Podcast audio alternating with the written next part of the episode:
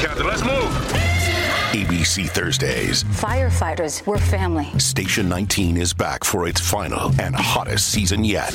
The subject has explosive chemicals. With fiery romances. You're the love of my life. And Andy is finally in charge. I'm going to be the best damn captain the station has ever seen. Station 19. All new Thursdays, 10, 9 central on ABC and stream on Hulu.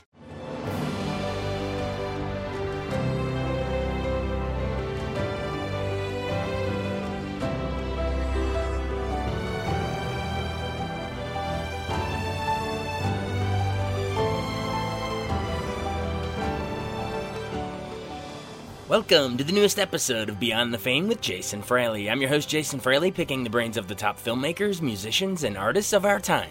Father's Day is Sunday, and I spoke with Jeff Daniels about touring with his son's band in 2018. We also discussed Daniels' best comedy roles from The Purple Rose of Cairo to Dumb and Dumber, as well as his famous political monologue in the newsroom. Jeff, thanks so much for taking the time to join us. Oh, you're very welcome our listeners know you from your movies, but I know you've been writing and recording songs, you know, your whole life. You've done a handful of albums, but how did your son get into it and say, "Hey, Dad, uh, let's go on the road"? Well, he didn't say that. I, he he came to me when he was 19. Ben is 33 now, and he said, "Teach me the guitar." I said, "Great. Hear the blues." And off he went. He's had a guitar in his hand the whole rest of the time. And I was doing a lot of solo gigs because I enjoyed that, and that's how I raised money for my theater company was to just walk out there with a guitar, sit in a chair, and you know entertain. but there was some stuff that I just man, I wish I had a band. And you know, initially you go, well, I should get a bunch of guys my age and get a Viagra band, and out I go. And I said, well, wait a minute, my son's got a band and they're playing, and they're why don't you throw it at them? And I I asked him. I I was like asking permission. I don't want to wreck what you guys are doing. And they jumped right in, and they they just it's just a ball because you throw the song to them, and then you see what they do with it. They they they half arrange it. That you never say, "Hey, don't play that F sharp." You just wait to see what Wesley, the the fiddle player, comes up with, and sometimes it's different every night. It's just thrilling. I just love it. We've gone, you know, in the Northeast a couple times. We did a, big swing out west, and uh, been in Nashville at least three times. Just you know, run down there on a tour and play and that we've enjoyed that. We we we get around. People keep asking us back, so we must be doing something right. yeah, absolutely. I want to get into the music itself in a second, but just one more little thing on the joy and just the rare gift of getting to be able to share a passion like that with your son. You get to see the country with him. I mean, that's something that a lot of fathers and sons would probably kill to get to do, and you get to do it while sharing music. I mean, how cool is that? Um, it, it is. It's all of that. It's it's you hope your kids will speak to you after they're twenty, you know, and uh, let alone be on a stage playing music with you. Um, we cherish it. Kathleen comes with me.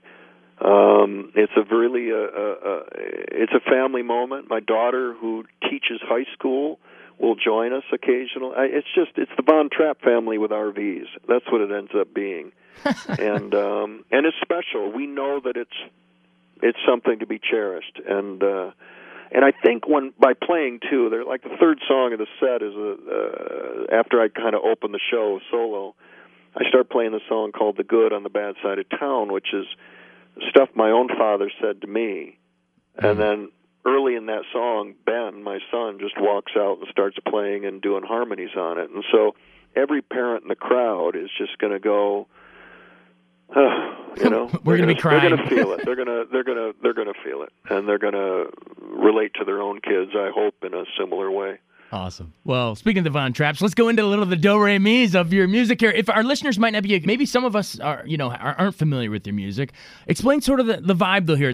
Yeah, it's acoustic. It's it's uh, listen to the words, listen to the songwriting because we spent time on that, and uh, I'm here to entertain you. I'm going to make you laugh. I'm going to soften you up, and then I'm going to drop a couple on you that, like back when you were into me, which my daughter daughter-in-law Amanda sings, as well as maybe hard to hear the angels sing, which is which is based on a column that Kathleen Parker wrote in the Washington Post uh, after the election, and she she wrote that you know it's hard to hear the angels sing right now and and I I took that and and and turned it into something that kind of comments on where we are right now.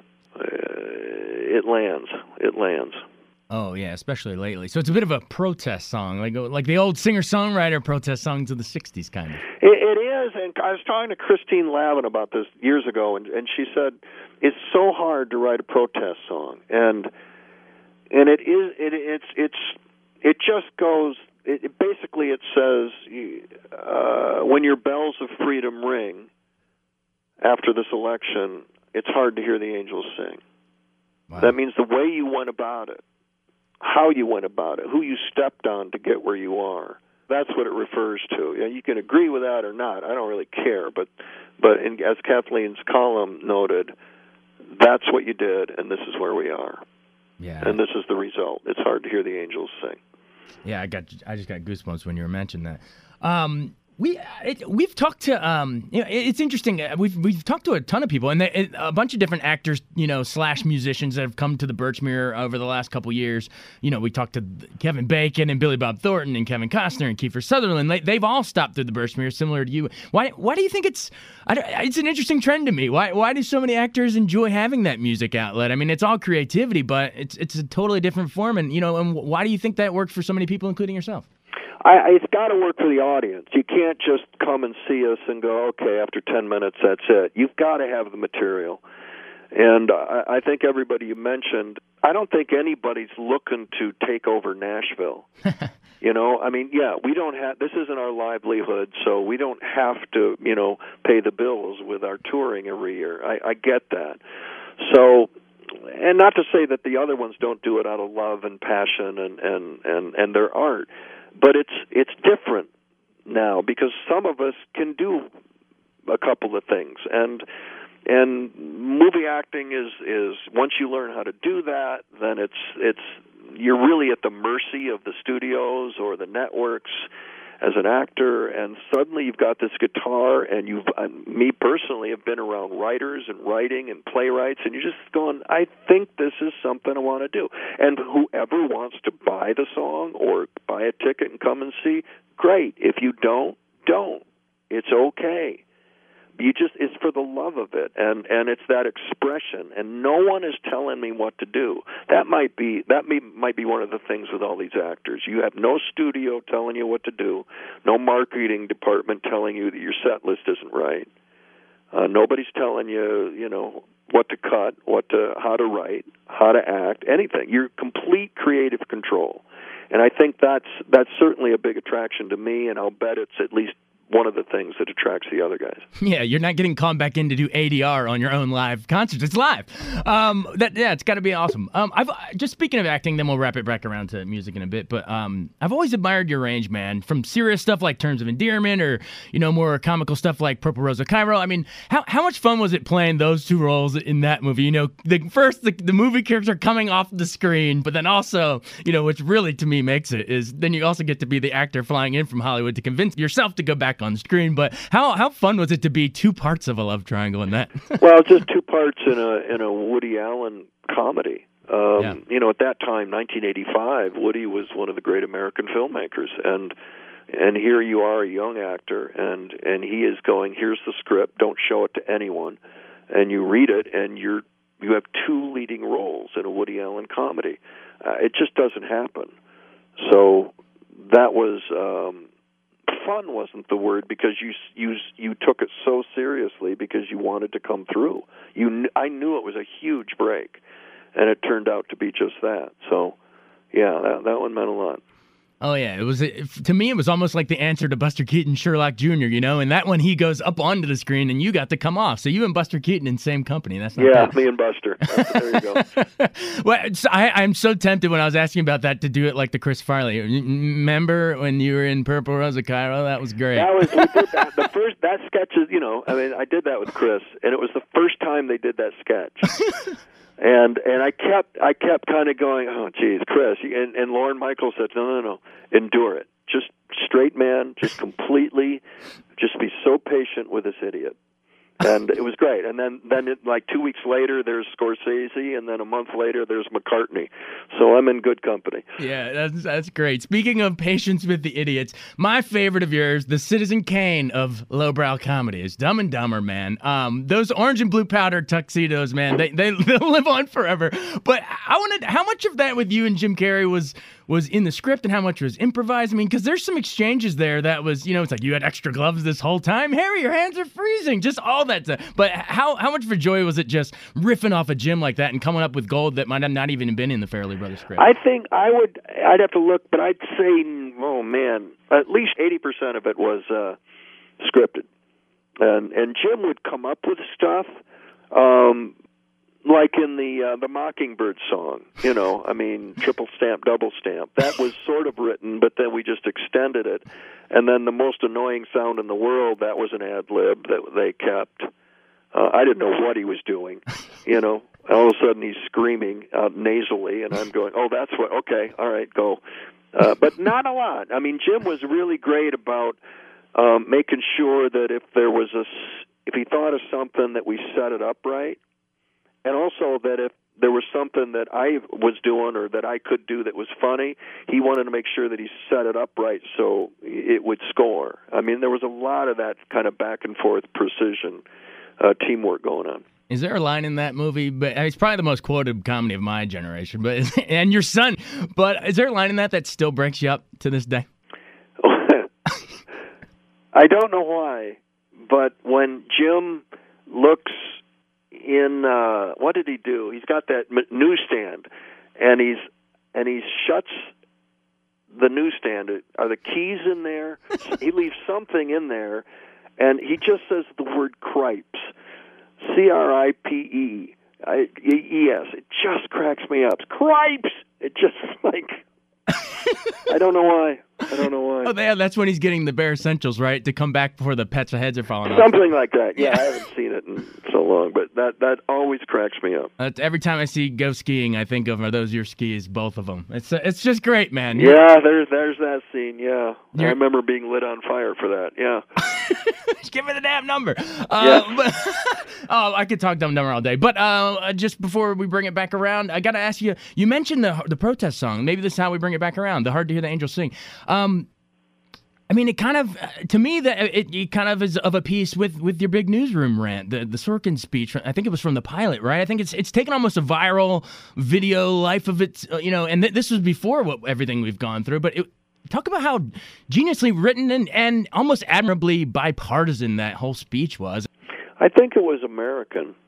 Yeah, I, I think that's what where he's coming from, and it may lean to the left, but it's it's it's it will outlive us. It will outlive Aaron Sorkin and myself. That Northwestern speech from episode one of Newsroom. It, it, whatever YouTube is 50 years from now, it'll be up there. You'll find it um, pretty readily, I would think. Um, I knew it when we were doing it that that this this was going to make some noise. Hard to Hear the Angels Sing is similar to that. And I, I think it goes back further to Frank Rich. I remember Frank Rich, who's a writer, who about six weeks after 9 11 wrote a column somewhere that said, Where are the artists? Where are the artists to help us understand what's going on, what not, what happened on 9/11? Where are they? And Springsteen's a great example. He was driving around New Jersey. Somebody pulled up next to him, rolled down their window, and said, "We need you now." Mm-hmm drove away. He wrote The Rising. Right. So that landed with me. And so when you're doing that Northwestern speech, you're not just doing something on television or in a movie uh, and then forgetting about it as soon as you see it. It will stay with you. It says something. And Sorkin says things. Um, so does Hard to Hear the Angels Sing, which you know we got from Kathleen Parker. So it's it's it's it's it's the responsibility of the artists, I think, not to get up and preach, but to illuminate and to throw it into the audience so that when they drive home, they might turn to each other and go, "What did you think of that?" That's all we're looking for. Absolutely. And uh, speaking of 9/11, why should our listeners uh, check out the Looming Tower if they haven't? It's it's relatively recent. Uh, Looming Tower is a show on Hulu that. Um, really looks at nine the lead up to 9/11, and it's based on a Pulitzer Prize winning book by Lawrence Wright. Um, uh, and and it's it's fascinating, and uh, it's a story. You think you know what happened leading up to nine eleven, you don't. You really don't. You don't know. It it could have been prevented. That's what you find out. Jeff, thanks so much for taking the time. You've been more than generous. Thanks, Jason. Appreciate it. See you. Take care. Thanks so much for joining us on Beyond the Fame with Jason Fraley. Remember to hit the subscribe button and give us a five star rating if you like what you hear. We'll see you next time.